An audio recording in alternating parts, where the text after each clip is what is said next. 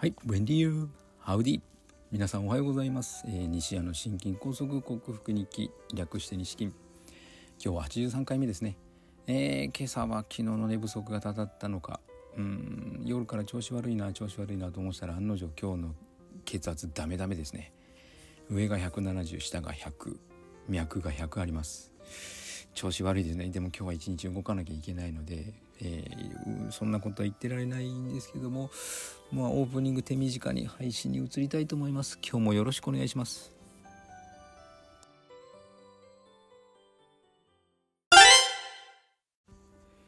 はい。改めましておはようございます。健康運動指導士理学療法士そして笑い療法士の西田隆です。今日は結合ビタミン結合ミネラルについて語りたいと思います。えー、結合組織というのは細胞と細胞の間をつなぐそれこそ結合の組織なんですけども、えー、結合組織の代表例というのが人体だったりあのえー、とですね腹膜だったり内臓と内臓をこうつなぎ合わせている。そういうものなんですけども結合組織はコラーゲンというタンパク質と粘質多糖体でできているんですね。粘質多糖体ですよ。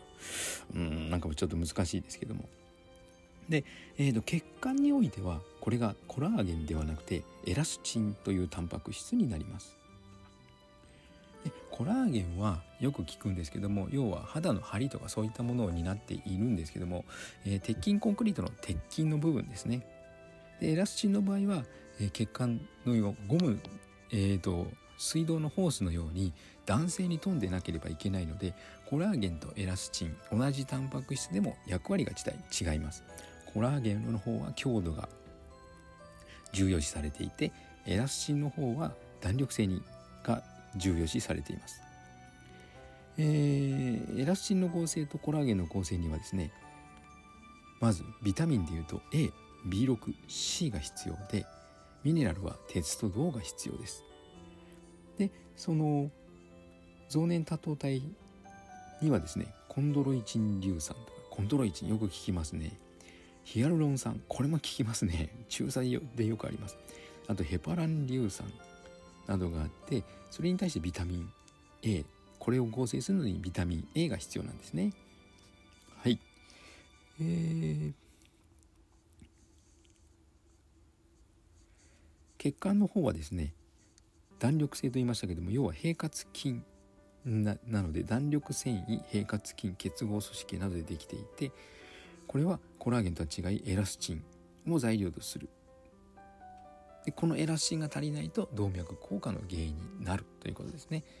でえーと、ビタミンとミネラルを言いましたけどもやはり、えーと、それらは合成するのに役立つ補因子補強共同因子であって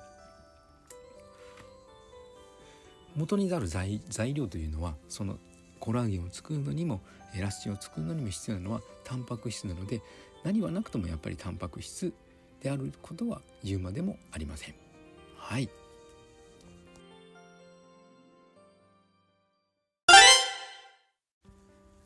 はい、お送りしてきました。西安の心筋梗塞克服に気略して西筋は